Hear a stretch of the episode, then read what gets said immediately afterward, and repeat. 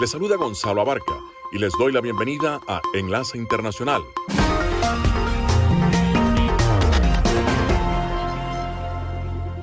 En esta franja nocturna estamos hablando de noticias internacionales, algunas entrevistas y un poco de música. Acomódense que ya estamos por empezar.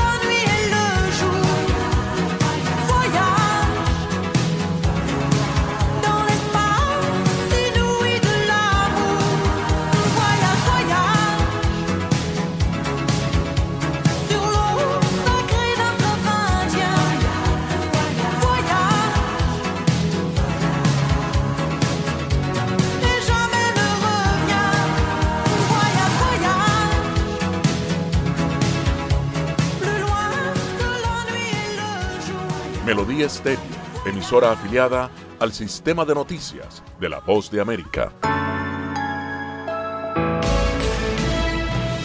Este es un avance informativo de La Voz de América. Desde Washington les informa Henry Llanos.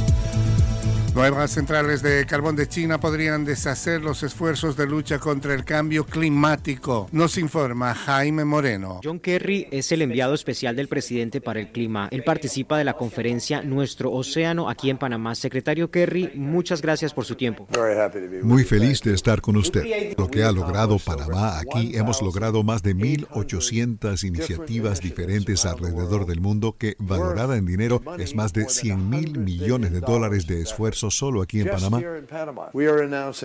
Estamos anunciando 77 cosas nuevas en las que estaremos trabajando que representarán unos 6 mil millones de dólares. El presidente Joe Biden se valió de los dolorosos recuerdos del domingo sangriento de Selma para comprometerse nuevamente con una piedra angular de la democracia, exaltando un hito crucial del movimiento por derechos civiles en un momento en el que no ha logrado impulsar en el Congreso las protecciones reforzadas del voto y una Corte Suprema de mayoría conservadora socava una histórica ley electoral. Selma es un día decisivo, el derecho a votar, el que el voto de uno sea contabilizado es el umbral de la democracia y la libertad. Con él cualquier cosa es posible, decía Joe Biden. Acompáñenos de lunes a viernes con las noticias del mundo del entretenimiento, lo mejor del cine. So, scrolls are the bad guys los estrenos de Hollywood. I've never seen anything like this. Who am I? She's the last of a kind. De lunes a viernes, el mundo del entretenimiento llega a ustedes desde los estudios de La Voz de América en Washington. Autoridades de Miami investigan el caso de homicidio-suicidio de un empresario venezolano que estaba siendo acusado de lavado de dinero. Nos informa José Pernalete. Este mes de marzo, José Manuel González Testino se debía presentar ante una corte federal para conocer su sentencia por lavado de dinero. Sin embargo, de acuerdo con el Departamento de Policía de Miami, este hombre cometió homicidio dentro de su lujoso apartamento. Y entonces a nosotros entrar es que nos damos cuenta de que eh, el señor Testino no solo había matado a su hijo, pero se había matado él. Eh, sabemos de que había una pistola presente. José Pernalete, Voz de América, Miami. El líder supremo de Irán afirmó que si se demuestra que una serie de supuestas intoxicaciones en escuelas de niñas es deliberada, los responsables deben ser condenados a muerte por cometer un crimen imperdonable. Era la primera vez que el líder supremo, el Ayatollah Ali Khamenei, que tiene la última palabra sobre todos los asuntos del Estado, mencionaba públicamente los supuestos envenenamientos que comenzaron a finales del año pasado y han enfermado a cientos de niñas. Este fue un avance informativo de La Voz de América. Enlace Internacional con la Música.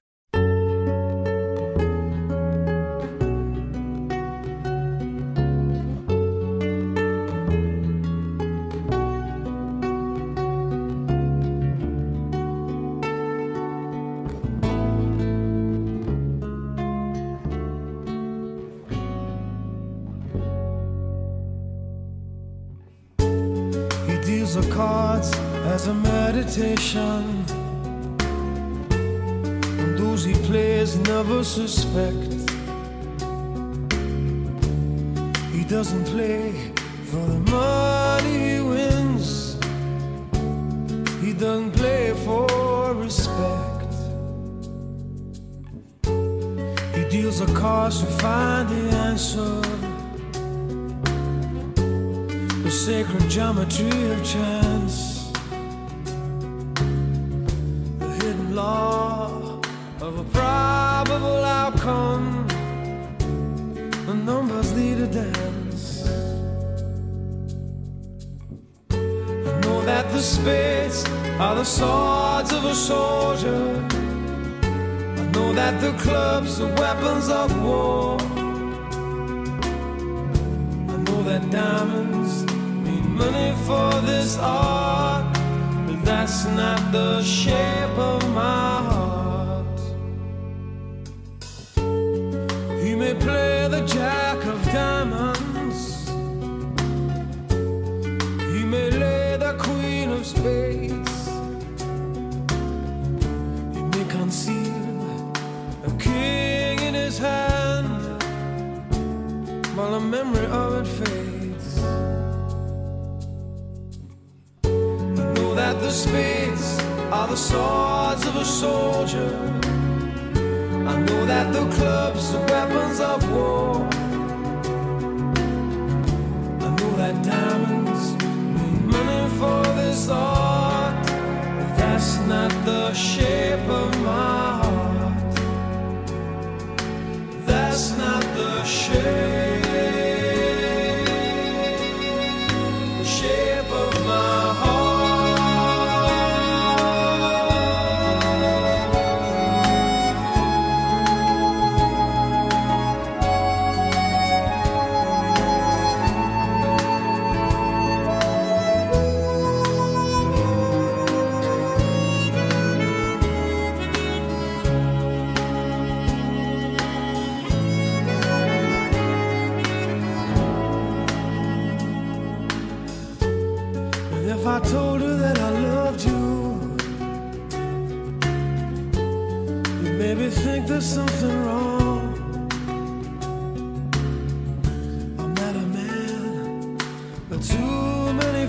The mask I wear is one.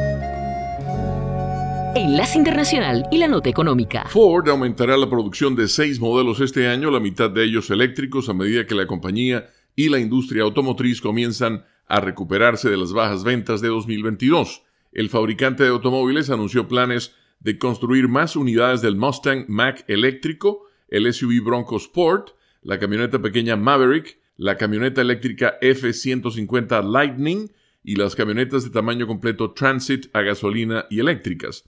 Para ayudar a aumentar la producción, la compañía informó el año pasado que agregaría un tercer turno y 1.100 puestos de trabajo en su planta de camionetas de tamaño completo en Clay Como, Missouri, cerca de Kansas City, y otros 3.200 empleos relacionados con la construcción de la F-150 Lightning que se fabrica en Dearborn, Michigan, informa la agencia AP. Ford también contratará un número no especificado de nuevos trabajadores este año en las plantas de Cuautitlán y Hermosillo en México, donde se fabrican el Mac eléctrico, Maverick y Bronco Sport, según el portavoz Said Deep, quien agregó que las velocidades de la línea de producción aumentarán en breve para incrementarlas y luego vendrán más trabajadores. Durante más de dos años, las ventas de automóviles en Estados Unidos han bajado debido en gran parte a la escasez de microprocesadores durante la pandemia de coronavirus, pero esa escasez está disminuyendo y los fabricantes de automóviles como Ford están comenzando a aumentar la producción y a acumular suministros en los lotes de los concesionarios. En general, en Estados Unidos, las ventas de automóviles cayeron casi un 8% el año pasado a poco menos de 14 millones de unidades y las de Ford bajaron un poco más del 2% según Autodata Corporation. No obstante, en febrero, las ventas generales de la industria aumentaron un 9,5% con respecto al mismo mes hace un año, según LMC Automotive, que prevé un aumento de las ventas a 15 millones de unidades este año. Las ventas de Ford aumentaron casi un 22% en febrero. En el rival General Motors, el inventario de camionetas pickup de tamaño completo se recuperó lo suficiente como para cerrar una fábrica en Fort Wayne, Indiana, durante dos semanas a partir del 27 de marzo con el fin de controlar dicho inventario. Con la nota económica desde Washington, Leonardo Bonet, Voz de América. Están escuchando Enlace Internacional con la Voz de América por Melodía Estéreo y melodíaestéreo.com.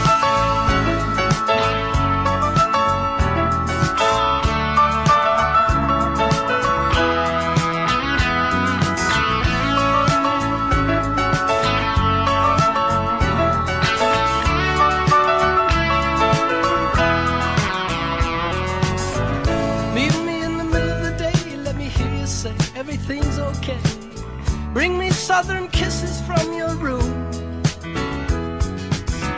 Meet me in the middle of the night, let me hear you say everything's alright. Let me smell the moon in your perfume. Oh, gods and years will rise and fall, and there's always something more. Lost in talk, I waste my time, and it's all been said before. While further down behind the masquerade, the tears are there. I don't ask for all that much, I just want someone to care. That's right now. Meet me in the middle of the day, let me hear you say everything's okay. Come on out beneath the shining sun. Meet me in the middle of the night, let me hear you say everything's alright. Sneak on out beneath the stars and run.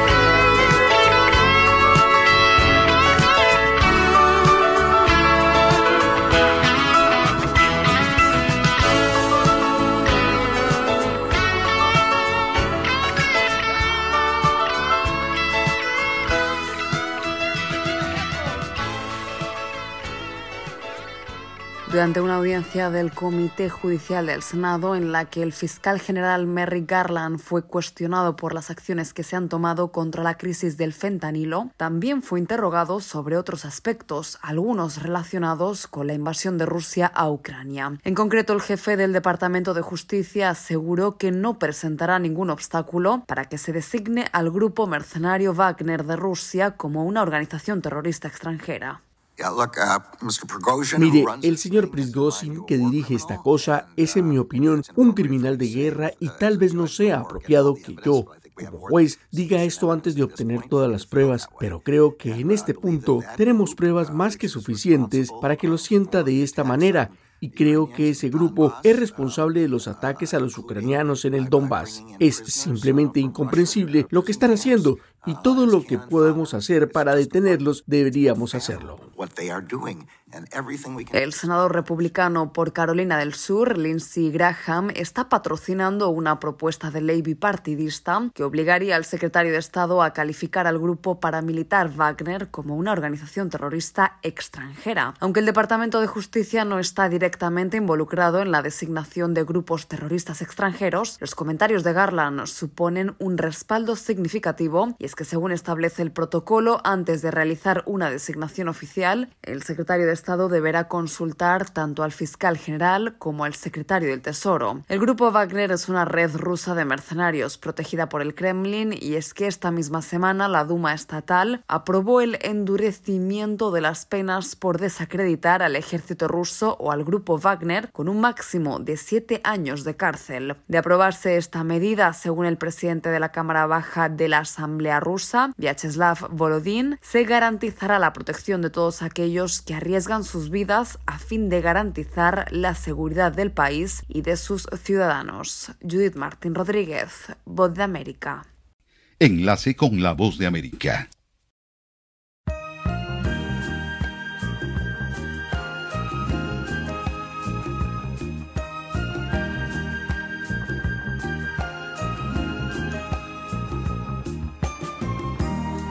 Yes, it's over. Sorry that it had to end this way. No reason to pretend we knew it had to end someday. This way. Guess it's over.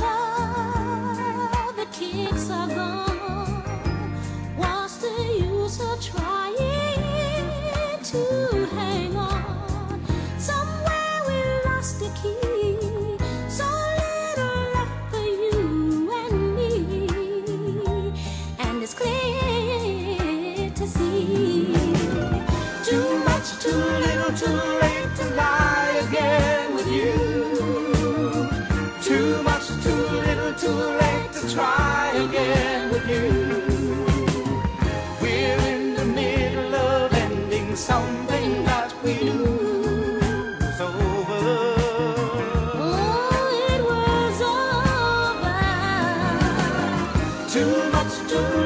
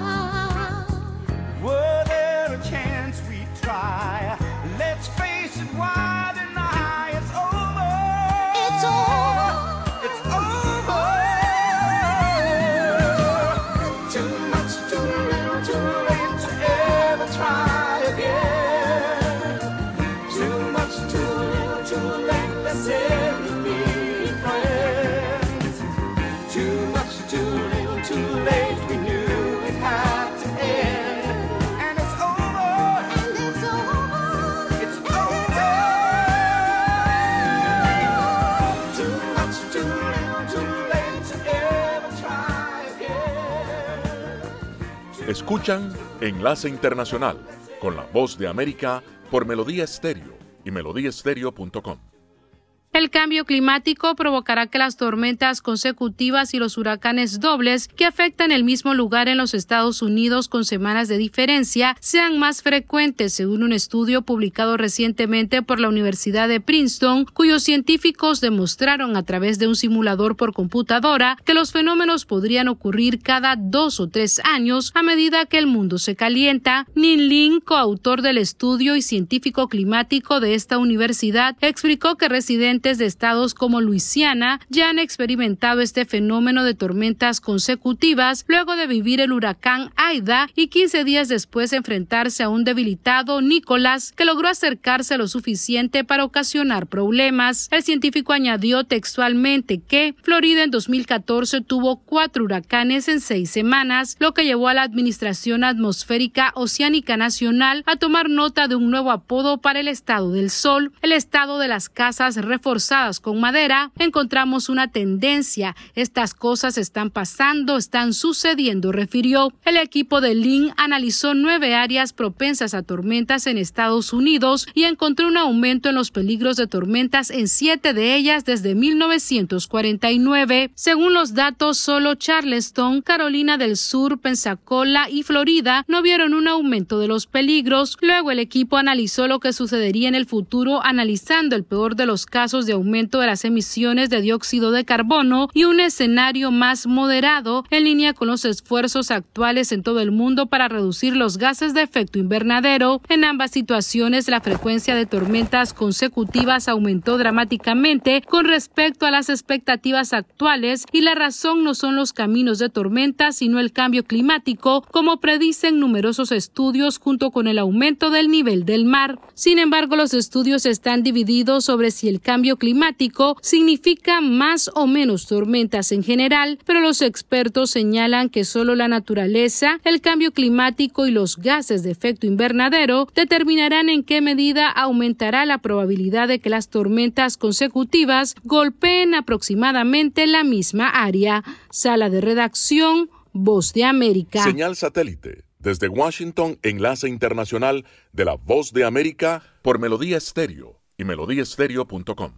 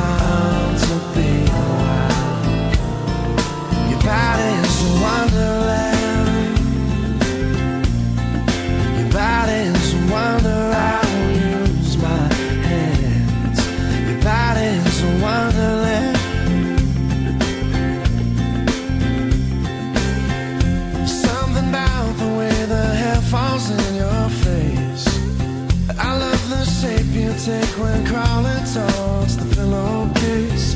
You tell me where to go, and though I might leave to find it, I'll never let your head hit the bed without my hand behind it. You want love? We'll make it. Swim in a deep sea of blankets. I take all your big plans and break them. This is bound body's a wonderland. Your body's a wonder. I will use my hands. Your body's a wonderland.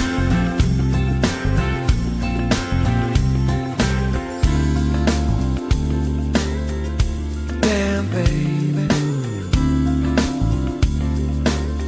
You frustrate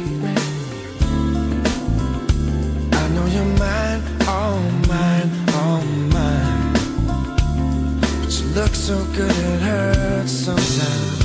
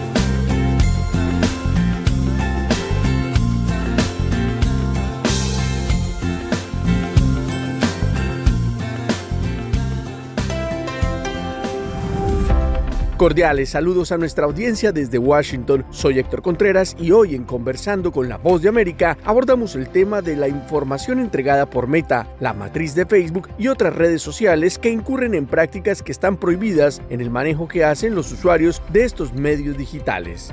En Bolivia se presentó en los últimos días un informe en el que se detalla un gran número de cuentas falsas en Facebook que sirvieron durante el último proceso electoral, teniendo como objetivo generar reacciones que fueron diversas sobre todo enfocadas en el hecho del prejuicio que significa para el ejercicio democrático de los bolivianos. Para entender mejor el tema, nuestra colega Fabiola Chambi entrevistó a Juan Carlos Uribe, coordinador general de Chequea Bolivia, una empresa de investigación en temas digitales. Meta tiene un sistema automático que va monitoreando todas las publicaciones que se hacen en el Facebook todos los días y tiene unas normas comunitarias de convivencia que todos las aceptamos utilizar cuando hacemos las publicaciones. Cuando alguien publica algo y va en contra de esas normas es cuando Meta revisa, te manda una alerta o directamente te suspende la cuenta. Entonces lo que ha hecho Meta es hacer eso, es un trabajo de todos los días que hace de forma, de forma automática y a veces cuando alguien denuncia alguna de las cuentas le, le pone un ojo, le pone como, como una bandera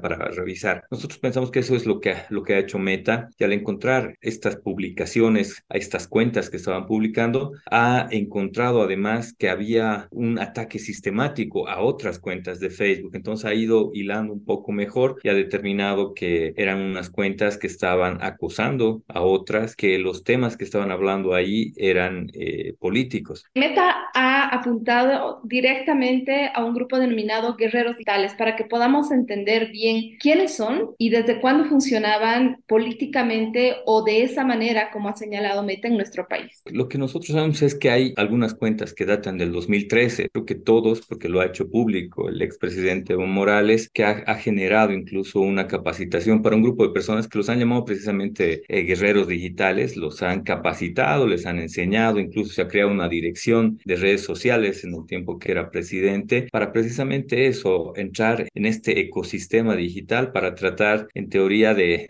resaltar los logros y hacer conocer lo que hacía el país, pero en algunos casos esto se ha distorsionado, ¿no? Ahorita hay un conjunto de cuentas que han sido eliminadas, pero no sabemos exactamente cuántas todavía quedan por ahí. La desinformación con esto no, no se va a detener. Algo que llama la atención y en lo que también se está haciendo mucho énfasis es en el dinero público que se estaría o que se habría gastado en este tipo de activación de redes de desinformación. Y eso ya asentándonos en el hecho de que todas estas dinámicas en las redes sociales también afectan la calidad democrática en el país. ¿Qué comentario podrías hacer tú como coordinador de una plataforma que justamente trabaja con temas de desinformación y realizando fact-checking en Bolivia? Eso es un punto clave en todo esto que es la información. Nosotros llamamos la ruta del dinero. Es tratar de detectar exactamente quiénes son y de dónde está llegando el dinero. Nosotros tenemos unas, unas pequeñas pistas en esta investigación que te digo que estamos haciendo, que esperamos pueda salir pronto, aunque no es el monto que menciona Meta, pero sí hay ahí, ahí dinero. Es bien difícil para nosotros tratar de encontrar y entrar a, a, revisar este funcionamiento del dinero. Primero porque no tenemos, no tenemos recursos, no tenemos muchos recursos humanos y tampoco tenemos mucha apertura a estas cuentas. Nosotros hemos pedido a Facebook que nos pueda ayudar para darnos un poco de información y nosotros podamos hacer la investigación aquí. Todavía no hemos, no hemos tenido la respuesta, pero uno de los puntos claves realmente es ver la ruta del dinero. Y no solo es aquí en Bolivia, a nivel internacional hay un proyecto muy grande que se llama Disarming Disinformation,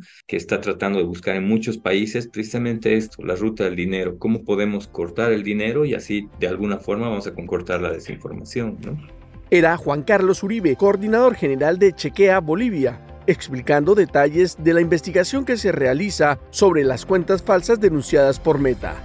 Esto fue conversando con La Voz de América.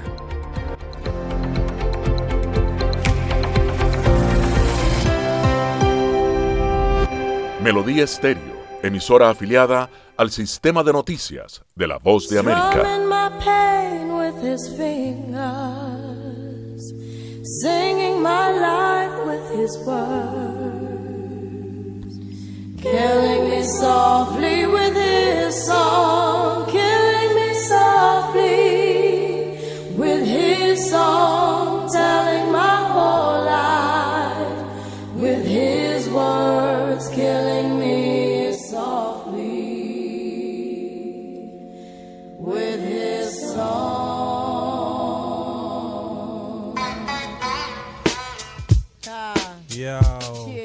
L uh-huh. Boogie up in here. Roswell. Little bass sitting up uh-huh. here on the bass. While I'm on this road, I got my uh-huh. girl L. One time, one time. Hey yo, L, you know you got the lyrics. I heard he sang a good song. I heard he had a style. And so I came to see him and listen for a while. And there he was, this young boy, stranger to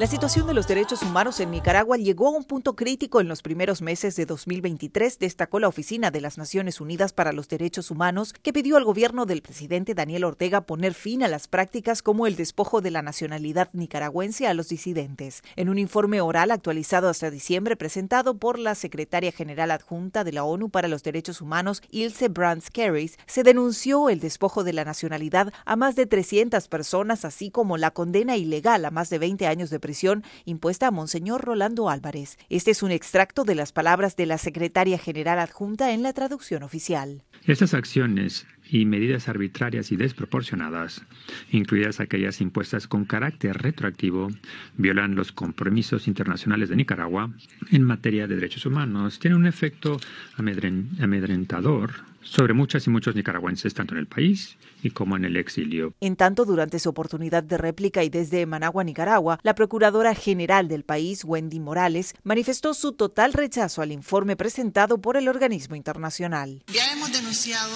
y no nos cansaremos de seguir haciéndolo sobre la lesiva actuación de los informes que este mecanismo prepara sobre los derechos humanos en nuestro país, con información parcial, sesgada y subjetiva que solo busca desvirtuar. La persistente crisis sociopolítica en Nicaragua entra ya en su sexto año y la Oficina de las Naciones Unidas para los Derechos Humanos realizó un llamado a las autoridades del país a retomar las recomendaciones ofrecidas por el grupo de expertos para retomar la senda de la democracia y realizar elecciones legítimas en esta nación. Felen Mora, Voz de América, Washington. Desde la Voz de América en Washington les saluda Sofía Pisani, invitándolos a escuchar las noticias internacionales, el enlace internacional de la Voz de América desde las 7 de la noche, hora de Colombia, 8 de la noche, hora de Venezuela. One ticket, please.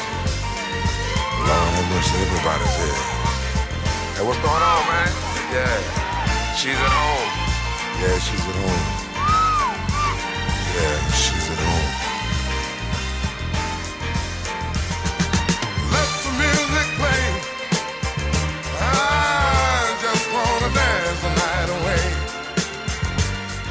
Right.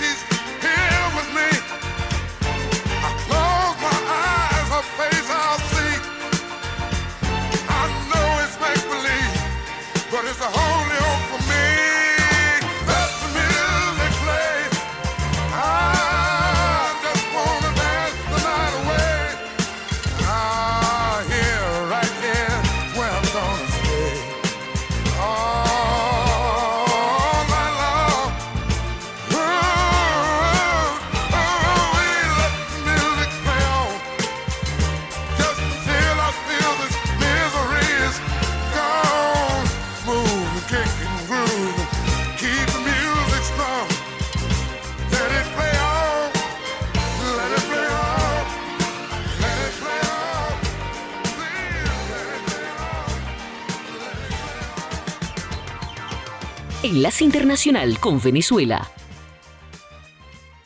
Aunque según la más reciente encuesta nacional de hospitales, un estudio independiente de la Organización Médicos por la Salud, efectuado en los 40 hospitales más importantes del país, se evidencian ciertas mejoras, la situación general del sistema sanitario sigue siendo crítica. El médico infectólogo y coordinador de la encuesta, Julio Castro, expone que en 2022 documentaron un déficit de 70% en insumos de quirófano indispensables para una cirugía y afirma que en comparación con años anteriores, el desabastecimiento de insumos indispensables para atender casos de emergencia, entre ellos adrenalina y material de intubación, ha mejorado pero sigue estando lejos de ser lo óptimo. Esto debería ser cero. Por lo tanto, que tú llegues a una emergencia y 42% o la probabilidad de que tú necesites un medicamento simple no exista, sigue siendo malo. Sí ha habido una mejoría, sí ha habido una mejoría, pero es de una magnitud que para nosotros no nos satisface. En cuanto a las fallas estructurales y de servicios públicos como agua y luz, Castro resaltó que la situación no ha mejorado sustancialmente y precisó que casi el 60% de los hospitales no reciben agua corriente. Estamos funcionando con soluciones de emergencia, que son camiones cisterna o plantas eléctricas cuando se va la luz en el hospital, que son paños calientes para situaciones coyunturales, no para resolver la situación. Nosotros abogamos porque esto sea cero y debería haber una política de inversión de infraestructura para garantizar que los hospitales tienen electricidad y agua 365 24/7. Especialistas y diversas instituciones humanitarias han cuestionado que el Ministerio de Salud no divulgue boletines epidemiológicos desde el 2015. En tanto, el gobierno venezolano ha atribuido la crisis a las sanciones de la comunidad internacional y continuamente ha exigido su levantamiento, pero diversos sectores insisten en que la emergencia humanitaria compleja es preexistente. Carolina Alcalde, Voz de América, Caracas. Están en sintonía de Enlace con la Voz de América.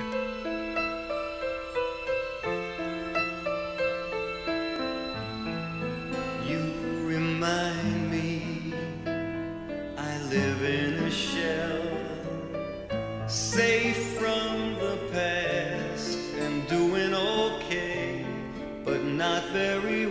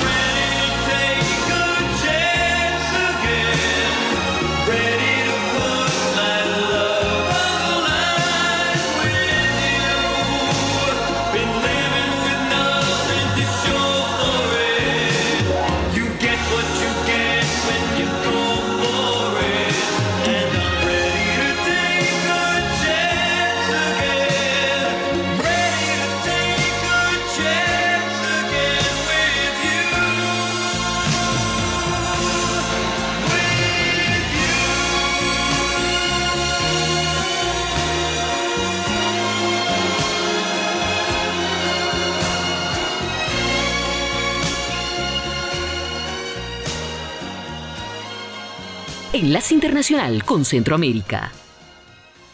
Fallo de la Corte Suprema de Justicia cerró la posibilidad de que en Panamá se realicen matrimonios de parejas del mismo sexo, luego de que el Pleno declarara que tres artículos del Código de la Familia que impiden estas uniones civiles no son inconstitucionales. La Corte Suprema permanecía desde el año 2016 sin pronunciarse sobre varios recursos de inconstitucionalidad contra el Código de Familia panameño que solo reconoce los matrimonios entre un hombre y una mujer. En su fallo publicado esta semana por la Corte, pero que había sido aprobado el 16 de febrero por seis de los nueve magistrados del organismo, se destaca que hay una realidad y es que hasta ahora el derecho al matrimonio igualitario no pasa de ser una aspiración que aunque legítima para los grupos implicados, no tiene categoría de derecho humano y tampoco de derecho fundamental. Esta decisión fue fuertemente criticada por varios sectores de la sociedad que abogan por una mayor igualdad y que a su vez lo consideraron una burla, ya que fue comunicado el mismo día que la Organización de las Naciones Unidas la ONU celebró el Día Internacional de Cero Discriminación. El abogado Carlos Ernesto González comentó sobre el tema a Eco TV Panamá. Panamá ha sido ya condenado antes por violación a los derechos humanos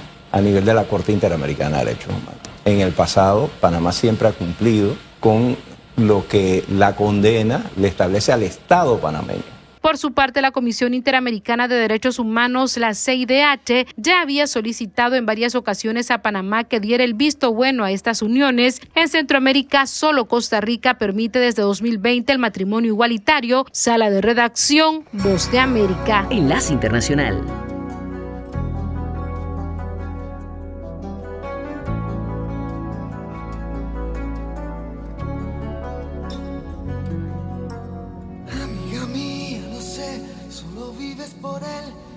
Sabe. Pero él no te ve como yo, suplicarle a mi boca que diga que me ha confesado entre copas, que es con tu piel con quien sueña de noche y que enloquece con cada botón que te desabrochas pensando en sus manos. Él no te ha visto temblar esperando una palabra, algún gesto, un abrazo. Él no te ve como yo suspirando con los ojitos abiertos de escucharme nombrarle. Ay, amiga mía, lo sé él también.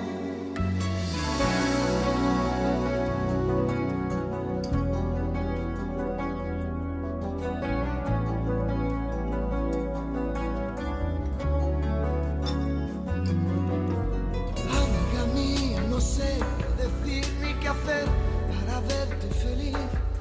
Ojalá pudiera mandar en el alma la libertad que es lo que a él hace falta. Llenarte los bolsillos de guerras ganadas, de sueños e ilusiones renovadas. Yo quiero regalarte una poesía. Tú piensas que estoy dando las noticias. Amiga mía, ojalá algún día, escuchando mi canción, de pronto entiendas que lo que nunca quise fue contar tu historia, porque pudiera resultar conmovedora. Perdona, amiga mía, no es inteligencia ni sabiduría. Esta es mi manera de decir las cosas, no es que sea mi trabajo, es que es mi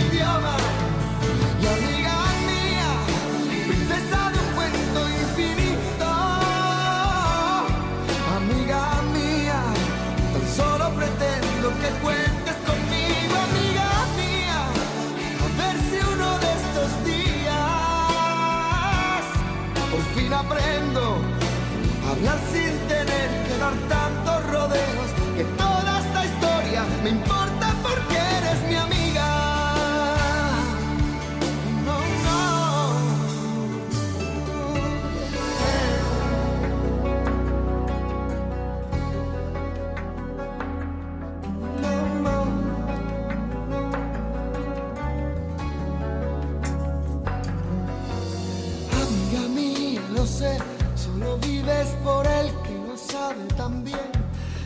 no te ve como yo, suplicarle a mi boca que diga que me ha confesado entre copas, que es con tu piel con quien sueño de noche. Amiga mía, no sé qué decir ni qué hacer para verte feliz. Ojalá pudiera mandar en el alma la libertad que es lo que a le hace falta. Llenarte los bolsillos de guerras sueños ilusiones renovadas. Yo quiero regalarte una poesía. Tú piensas que estoy dando las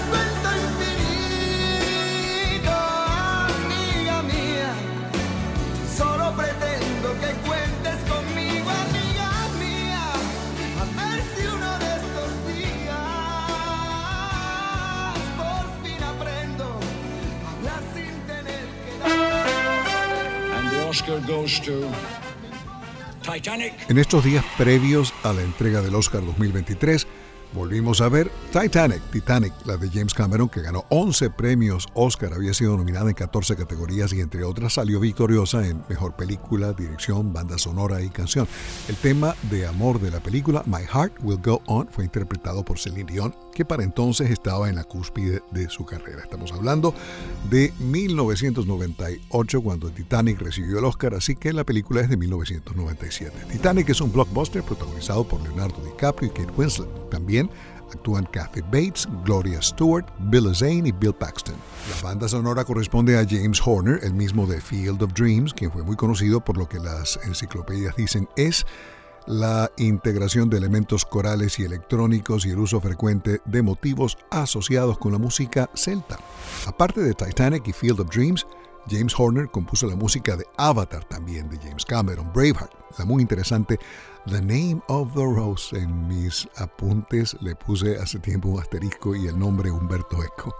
La Máscara del Zorro, A Beautiful Mind con Russell Crowe, The Amazing Spider-Man y la música de dos películas de la serie Star Trek. James Horner, que además era piloto, ganó dos premios Oscar, seis Grammy y dos Golden Globe. En la internet contamos más de 10 películas para el cine que han tratado el tema del Titanic, además de varias producciones para televisión y documentales. En 2017, la Biblioteca del Congreso estadounidense calificó a Titanic de histórica, cultural y estéticamente significativa y la preservó para futuras generaciones en el Registro Nacional de Películas. El Oscar a Mejor Canción Original, establecido en 1934, es otorgado anualmente por la Academia de Artes y Ciencias Cinematográficas de Hollywood a los compositores o compositor de la mejor canción original escrita específicamente para una película. Este año los nominados a Mejor Canción Original son Rihanna con Lift Me Up de Black Panther Wakanda Forever, Son Lux, Mitski y David Byrne con This Is a Life de Everything Everywhere All at Once, Sofía Carson con Applause de la película Tell It Like a Woman, compuesta por Diane Warren. Lady Gaga, Hold My Hand de Top Gun Maverick. Raúl Spligun y Kaala Bairaba por la canción Natu Natu con letra de Chandra Bose y música de MM Keravani de la película RRR. Creemos que la ganadora mejor canción original va a ser Lift Me Up, interpretada por Rihanna de Wakanda Forever, así que ya veremos. Taylor Swift, The Weeknd, Jasmine Sullivan y LCD Sound System formaban parte de la lista de posibles nominados. El Oscar será entregado el domingo 12 de marzo en el Teatro Dolby de Los Ángeles. Y es todo por el momento. Desde los estudios de La Voz de América en Washington se despide Alejandro Escalona. Será hasta mañana. The message of Titanic, of course, is that if the great ship can sink, the, un- the unthinkable can happen, the future's unknowable. The only thing that we truly own is today. Life is precious, so during these few seconds, I'd like you to also listen to the beating of your own heart, which is the most precious thing in the world. Join me, please, in a few seconds of silence for Titanic. Hasta aquí, Enlace Internacional con la Voz de América. La cita es mañana, así que los esperamos. Les recordamos que pueden seguir la información de la Voz de América en www.boanoticias.com. Hasta la próxima. Enlace Internacional es una producción de cadena de noticias. Editores Jorge Pérez Castro y Gabriel Villarreal Ángel. Periodista Sala de Redacción de La Voz de América. Voice over Gonzalo Abarca. Producción ejecutiva Jimmy Villarreal.